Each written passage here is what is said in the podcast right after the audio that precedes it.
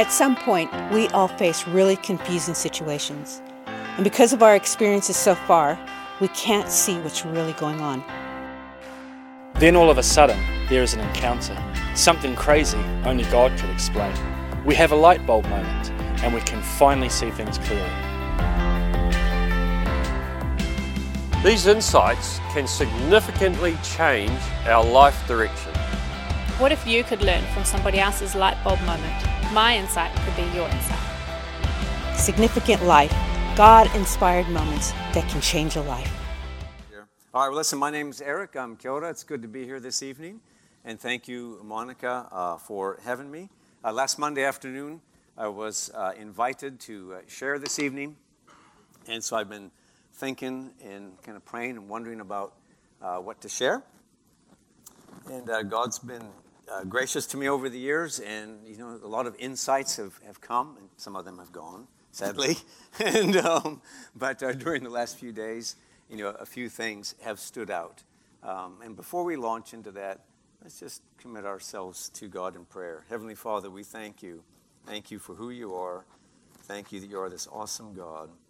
And thank you that you are with us, uh, that you do delight in us. Uh, pray, Lord, now that as I would share, that, yeah, you would give us ears to hear. Holy Spirit, uh, give us hearts that are open and receptive. And God, what is it you might be saying to us? Um, pray that you'll take um, my uh, feeble words and somehow bring life and bring light, bring hope, bring encouragement, because you are an awesome God and uh, you delight to move amongst us and to share your heart with us. So we ask that in Jesus' name. Amen. Amen, amen. All right, well, who here has been to some of the a Pacific island country north of New Zealand? Let's just put a hand up. You've, you've been there like on holiday or maybe a short term mission trip. Yeah, there, there's quite a few of us that have been there. And uh, in fact, in my early 20s, I was part of Youth with a Mission, which is a mission organization. I was up in, in Hawaii. I know it's tough being in Hawaii, but somebody has to do it. Um, so I was up there, and part of that was to take short term mission teams to the South Pacific, actually. So we came down to Fiji and to Samoa um, and had some great times. Usually, those were three months long, um, those outreach times. So there's a lot that happens in three months of uh, traveling around and doing Christian ministry in those places. And, and, it was a blast. I thoroughly, thoroughly enjoyed it. And then when I uh, first came to New Zealand, I was, was, 24 years old, and I came to establish, help establish a discipleship training school in a church in Palmerston North, of all places. Yep. And uh, our first school was small. It had six students and a few of us on staff, uh, but we were all really zealous for God. We were really keen to meet with God and to just hear from Him and try and obey what He was saying to us to do. And we decided to um, go to Tonga, the nation of Tonga, on a, about a, a two month long outreach, short term mission trip. And we were really excited about sharing the good news uh, with the people of Tonga uh, and just with anybody who might listen to us. But, you know, right from our arrival in Nuku'alofa, our trip kind of turned pear shape. Um, one of our team members, uh, he didn't like our living conditions, and he got really upset one day. And he stormed out. He went down to a local travel agent and demanded that they change his plane ticket uh, so that he could go back to New Zealand. And I think it was the next day that he left, and uh, I never saw him again. Um, and so for our little team, it had a big impact. He was this very musically gifted guy. He, he had written 300 songs. Um, and that was a big personality. And so to lose him, just like, whoa, that really uh, affected our team. And then um, our, our living, our accommodation kind of got, got messed up. And we had to shift over to this little village outside of Nuku'alofa. It was kind of near the ocean, just about 75 meters away. And uh, it was a very crude, um, simple house. And the, the man was quite poor. And that was right in line with us because we were very poor. Um, our team money was, was very low. Um, and we were needing God to provide for us kind of miraculously to keep us going. Um, and, you know, the, the accommodation was incredibly simple. We had um, seven of us single people just slept on a woven mat on top of a concrete floor. Um, and we had our leaders were a married couple, and they had a simple room kind of out behind us. And so we got there and we, we were praying and practicing our songs and some of our skits. And then Tonga got hit by the backlash of a cyclone. So it kind of got hit by the tail end of this cyclone. And because our house was just about 75 meters from the ocean, um, it got hit by the backlash of this cyclone. I vividly remember lying on the floor of this house and looking up at our sheet metal roof as it was bouncing up and down, boom, boom, boom, boom, boom, like that, and water dripping down on us. And I was sure that at any moment, what was going to happen to that roof?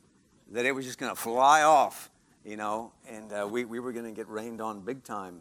And fortunately, that didn't happen, uh, very thankfully. And so when the cyclone passed, kind of like the next day, uh, it became clear that most of our team uh, started to come down with some kind of a bug kind of like person after person. Uh, we got this strange flu bug that we found out later on that the Tongans were experiencing it as well. In fact, it was an epidemic, but because we were foreigners, as the Samoans would say, palangis, um, we got hit really hard with this bug. And in fact, some of our team members were like deathly ill. And um, I had to personally like help get them like by bus or however we could to this hospital in Tonga and we quickly discovered that was the worst place to be. Um, and so we, we got them out of the hospital and brought them back to this little place, and we were praying and trying to do what we could to, to nurse them. And in fact, everybody in our team um, was sick except one person, this, this uh, young girl called Karen Williamson, who we, I don't know why she didn't get ill, but uh, she was the one caring for all of us. And in fact, um, Karen's in this room tonight, although she has a different surname now. Um, and she's sitting right over there. Yep. And she has that funny surname that nobody can say. Um, and, you know, so we're, we're there, and um, my leaders, uh, couple, they were like really, really seriously ill. Like, I was genuinely concerned that they could die. And they were our leaders, and they were determined that they were going to stay and see it out because we all felt like we were experiencing this phenomenal spiritual attack uh, against us. And we were determined to try and, and defeat that and not, and not cave into it. And so I remember to try and get some relief, I went out on the, the grass adjacent to this crude, simple house. And I was lying on the grass, looking up at some coconut palm trees, as you do, and um, feeling just absolutely terrible.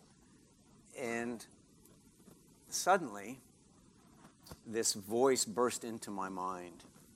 And this was a light bulb moment that happened for me. You know, Jesus' voice that had become a familiar voice by that point, he knew that I was thinking about our leaders that were like deathly sick and the fact that this whole outreach seemed like it was going to be just a disaster. And that I, I just I couldn't see a more crushing defeat if we all had to quit and go home. And in fact, at that moment, my whole world felt like uh, this scene from The Lord of the Rings, The Fellowship of the Ring. Thank you. That's how I felt. I felt this uh, heart rending sadness and despair. And then Jesus' voice came into my mind. And he said, he said, Eric, will you love me? Will you still follow me? And I knew what Jesus meant. He meant that if I was to die, or if my comrades there were to die, or if we all end up, ended up having to go home with this crushing defeat, would I still follow Jesus? would I still love him?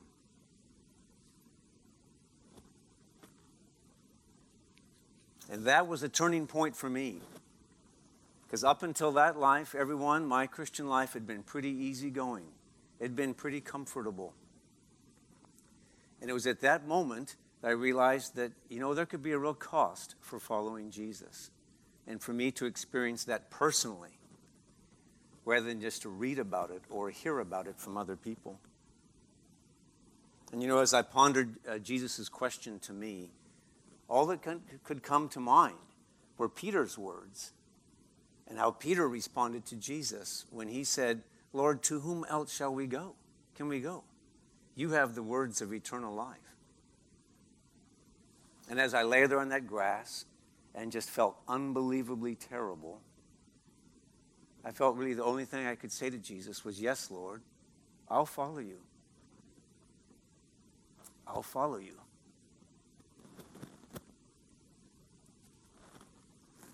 And well, our leaders did have to go home so they could heal. And those of us who were left, we became well enough so that we could do a few outreach activities um, for a few more weeks. And like I said before, we were determined that the enemy of our souls was not going to get a victory over us. But a few weeks later, you know, our ragtag team, we made it back uh, to Auckland. We were exhausted and depleted. In fact, it took me two months of R&R at home uh, to recover, you know, from that experience. In some ways, I stayed scarred from that experience for quite a long time afterwards. But God used that horrible experience to help forge this resolve in me that I would need for the rest of God's plans uh, for my life. And so I have a question for you. If God brings along a serious test in your life, how will you respond to it?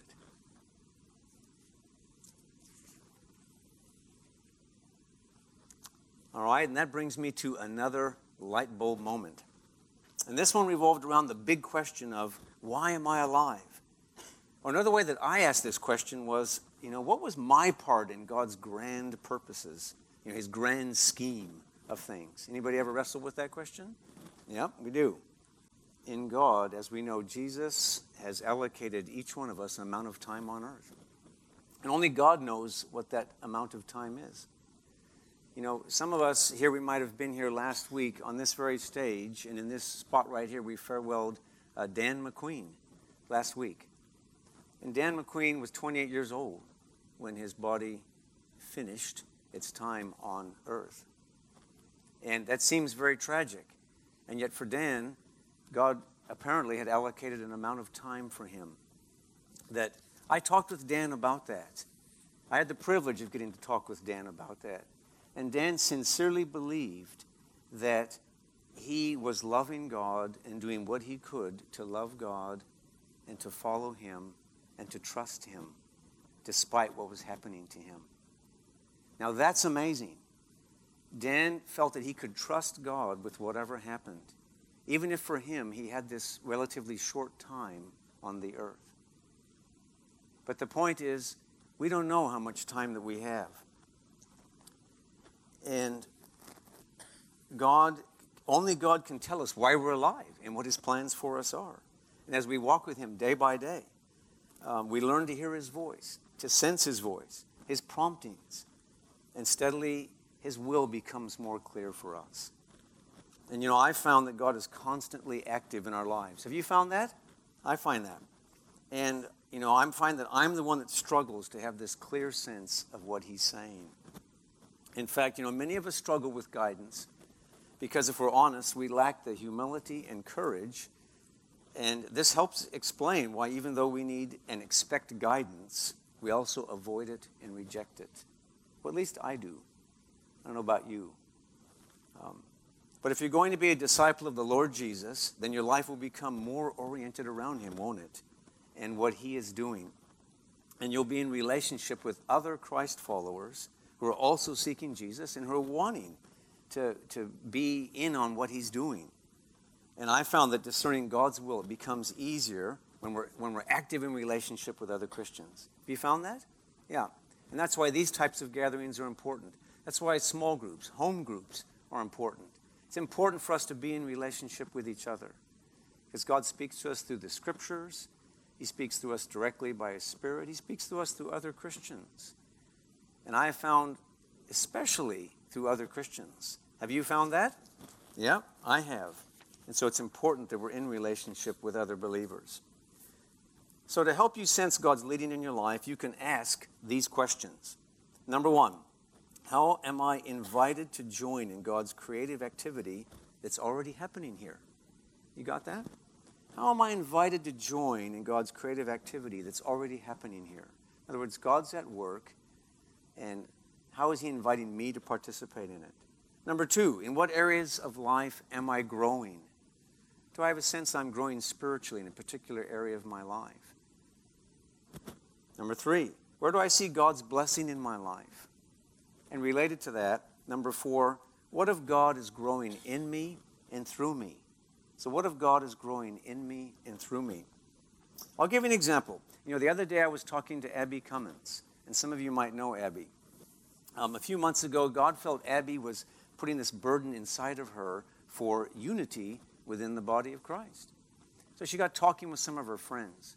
As she talked with her friends, her Christian friends, she realized that they had the same burden that God was putting inside of them.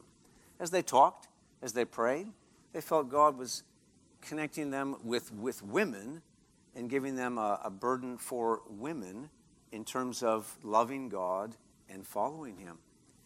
And they felt God was calling them to call the women of Tauranga together uh, for one heart. And who of you came to that? Anybody here came to that? Few hands. It happened right here in this building. And there was hundreds of women that came to that event. And that was something that happened by having this strong sense inside, by sharing it with some other Christ followers, by them just trying to listen to God's voice. And then it grew and became something that was enriching and edifying, really helpful uh, to women in our town. And, you know, I was talking with Abby about that afterwards. And as she reflected on that event, she realized that God's given her this ability to instigate and activate new things in God. Isn't that neat? Yeah. And Abby was telling me that, you know, she didn't know that beforehand. But that's something that's as becoming more real for her. Just as she began to follow some of these promptings she felt that the Holy Spirit was, was giving her. And but you'll notice that with Abby, it was, it was just about hearing and obeying, and it wasn't about like having a guarantee of success. Because actually, she and her friends, they didn't know what was going to happen, all right? They thought maybe 100 women would come to their thing. And how many came? How many? Yeah, 500 and something women came to that. So they were really blown away. All right, so now what about my light bulb moment, you might ask? Well, when I was 19, 20, 21, 22, 23, you know, I was desperate to have like a prophetic word from God. I hugely wanted to hear about God, about my future, about my, my destiny in God. I was inspired by what the Apostle Paul said to his, tra- his trainee, his intern Timothy, as we hear in 1 Timothy chapter 1, verses 18 to 20. He said, Timothy, my son, I'm giving you this command in keeping with the prophecies once made about you, so that by recalling them, you may fight the battle well holding on to faith and a good conscience, which some have rejected and so have suffered shipwreck with regard to their faith. You know, during my early 20s, I regularly asked God to give me that kind of a prophetic message, like Paul was referring to with his young trainee, Timothy. And sure enough, this happened. Um, and it happened without God speaking directly to me, like as if I was alone in a room, but it happened in the context of a small Christian community. Remember that training school I talked about earlier? The one we started in Palmerston North? Well, during our first school, during the first month, uh, we were meeting in the Baptist Youth Hostel, which maybe some of you remember that or you've been there. And uh, one week we had a man teaching us. His name was Ken Wright. And Ken had, had founded the church in Palmerston North that actually called me as a missionary to it and that was supporting the school that we were running. And uh, Ken was teaching, and it was this very just divinely powerful week that we were having. In fact, during that week, we kind of had this visitation of God with our little group. It was kind of like a mini revival that happened for about a 24 hour time period. It was absolutely amazing. And we got to the end of that week, and Ken felt that Jesus had told him that he was going to give a prophetic word to each person. So we were all sitting like in a circle, and he kind of went around the room and when he got to me, he said to me, he said, Eric, he said, you know, Jesus is telling me that you have felt that God wants you to be a Bible teacher. But in fact, God's calling you to be a shepherd. and not like a shepherd of like one church, but a shepherd, you know, within the body of Christ. Well, when I heard that word from Ken, I was really disappointed. Um, you know why? Because I really wanted to be a Bible teacher. Um, I thought, man, that would be the greatest thing. And in fact, for weeks after that, um, I, I, was actually a bit annoyed. Um, and I was like, really? Really? Um, okay. You know, I thought maybe Ken had gotten it wrong. Um, but, you know, as I pondered it, I had this strong sense that it actually was a genuine word from God um, to me and for me. And so I just simply left it with God. I just left it with Him. And you know what? It took years for that prophetic word to come to pass. I mean, it took years. I received that word when I was 24 years old. And it wasn't until I was 44 years old that I really came into the fullness of that prophetic word. So that's 20 years that went by. And, you know, God, He had to grow me, He had to shape me. God had to be really patient with me uh, before I could begin to come into the fulfillment of that prophetic word. And, and during those 20 years, you know, I faced a lot of battles uh, about that, that thing which I would call my destiny. And I had to recall that prophetic word on a number of occasions. And, and I had to, you know, quote Paul saying that, well, by that prophetic word, I'm going to fight the good fight. I'm going to push back, uh, you know, the, the forces of evil that are trying to, to, to, you know, distract me and even to derail me away from God's plan and purposes for my life. And I made a lot of mistakes. There were times when I had doubts. I had really big doubts at times. In fact, I was kind of away from my main calling for quite a while.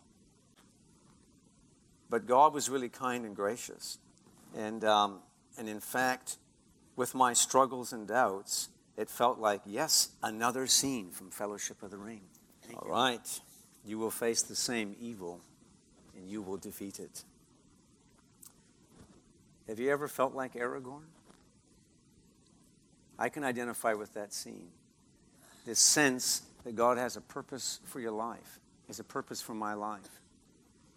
And yet, huge doubts. Is it actually going to happen? Am I actually going to fulfill God's will and, and, purpose for my life? I can identify with Aragorn, eh? Where he says, The same weakness is in me. And those big questions. So I love that scene. Why else do we love the movie, everybody? Because what happens? We know the end of the story, right? And what happens? Yeah, Aragorn faces the stuff inside of him his big doubts, his questions, his fears. And he lives out God's purpose for his life. He lives it out.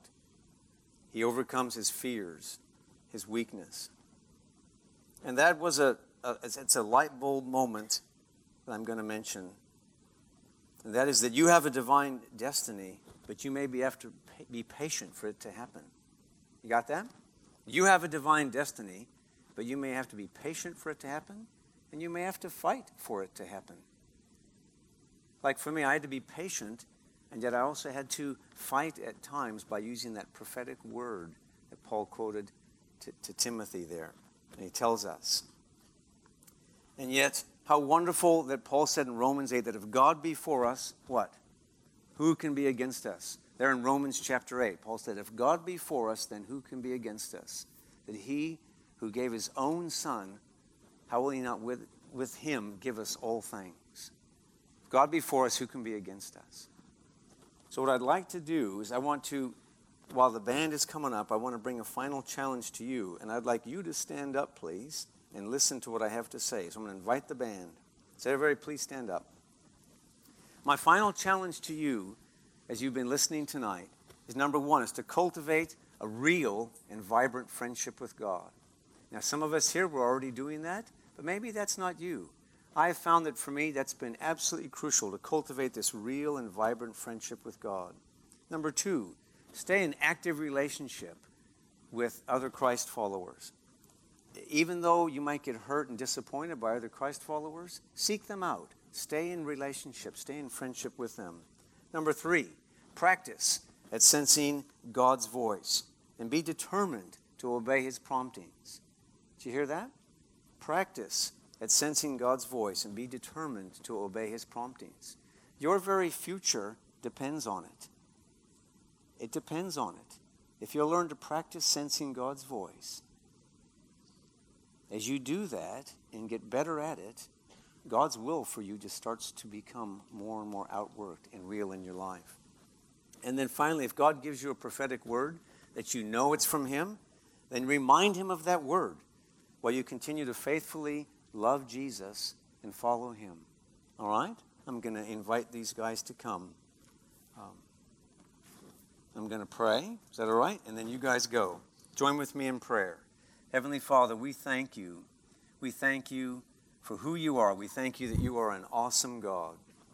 We thank you that, that you are with us throughout our whole journey on this earth. We thank you that you have plans and purposes for us. God, you have plans and purposes for every person that's here in this room tonight. We thank you for that. Lord, whether we're, we're just starting our journey or whether we're, we've been going for a number of years, God, we welcome you. We welcome you. We acknowledge that your will for us is good and acceptable and perfect. Can you say that with me? Your will is good and acceptable and perfect. Let's say that again. God, your will is good and acceptable and perfect. And Heavenly Father, we welcome your will for our lives. We welcome you. And we ask, Spirit of God, that you would help us to learn to hear your voice and to obey what it is that you're saying for us to do. Lord, I pray your blessing on everyone who's here this evening. I pray, God, that you'll give us the courage to step out in the things that you prompt us and lead us to do, that your kingdom might come on earth, and that your will would be done, God, just like the way your will's done in heaven. And God's people would say, Amen. Thank you.